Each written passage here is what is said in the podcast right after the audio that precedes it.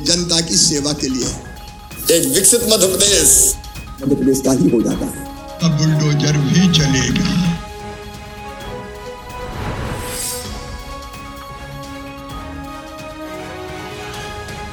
मुख्यमंत्री श्री शिवराज सिंह चौहान ने आज भोपाल के भेल दशहरा मैदान में आयोजित आंगनबाड़ी कार्यकर्ता सहायिका संघ के सम्मेलन में सहभागिता कर उद्बोधन दिया। सम्मेलन में सीएम श्री चौहान ने बड़ी घोषणा करते हुए कहा कि आंगनबाड़ी कार्यकर्ताओं का मानदेय तेरह हज़ार रूपए किया जाएगा। इसके अलावा लाडली बहना योजना की एक हज़ार रूपए की राशि अलग से मिलेगी। मिनी आंगनबाड़ी कार्यकर्ताओं का मानदेय छह हज़ार पाँच सौ रूपए कर दिया जाएगा।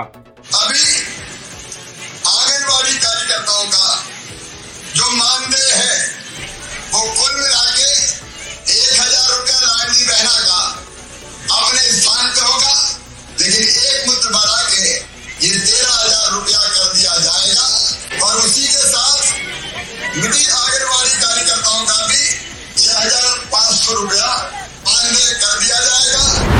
मुख्यमंत्री जी ने कहा कि अब आंगनबाड़ी कार्यकर्ताओं को रिटायरमेंट पर एक मुश्त सवा लाख रुपए और सहायिका को एक लाख रुपए दिया जाएगा। आंगनबाड़ी सहायिका को पदोन्नति में आरक्षण 25 प्रतिशत से बढ़ाकर 50 प्रतिशत किया जाएगा। आंगनबाड़ी कार्यकर्ताओं और सहायिका को पाँच लाख रुपए का स्वास्थ्य दुर्घटना बीमा भी कराया जाएगा।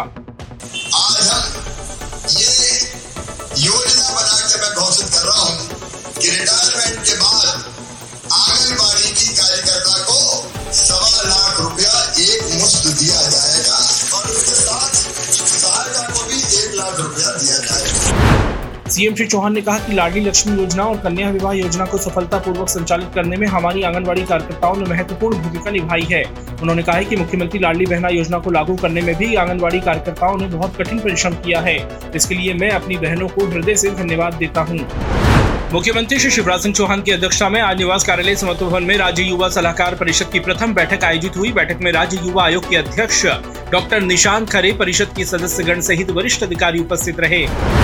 मुख्यमंत्री श्री शिवराज सिंह चौहान ने आज निवास स्थित सभा कक्ष में काकोरी कांड के महानायक, महान क्रांतिकारी अमर शहीद पंडित राम प्रसाद बिस्मिल जी की जयंती पर उनके चित्र पर माल्यार्पण कर उन्हें नमन किया तथा स्वतंत्रता संग्राम के उनके अतुलनीय योगदान का स्मरण किया।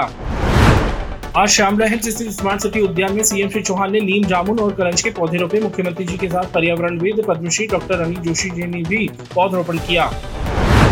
अपने प्रतिदिन पौधरोपण के संकल्प क्रम में मुख्यमंत्री श्री चौहान ने आज जबलपुर के बरगी में स्थित मेकल रिसोर्ट परिसर में आम का पौधा रोपा